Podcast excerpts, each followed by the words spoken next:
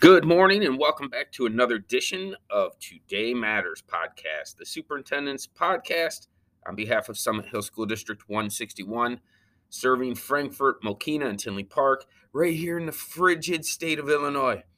These collections of thoughts are for me, Dr. Paul McDermott, so enjoy.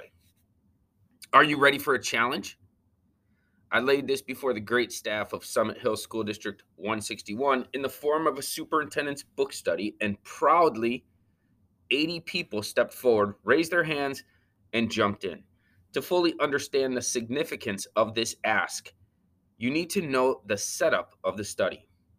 The book we're reading is The Happiness Advantage by Shawn Achor, a New York best-selling author and Harvard professor who challenges the notion that success leads to happiness. Paradoxically, he asserts that happiness leads to success. This was a risk for a new superintendent to a new system, especially when I pitched that there was no obligation to participate.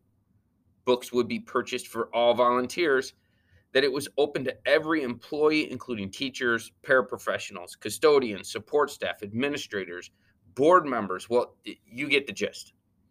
It was an all call, it was for everyone, but would take place on their own time away from school. Questions were provided and an online platform for discussion was created.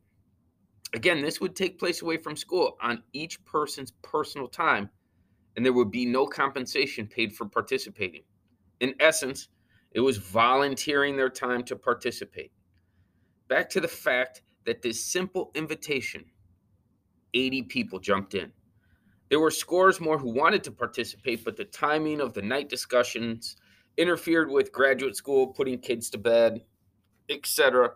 And I think this speaks volumes about what this district is all about.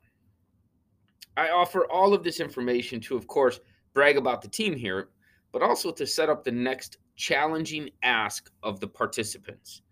In week two of our study, the homework was to write down three good things each day for the next two weeks. This will be shared in our third and final session in a couple of weeks as a way to focus on the positives around us, the things we enjoy, and the things we are thankful for. This seems like such a simple thing to do. Yes, yet most will actually not do it.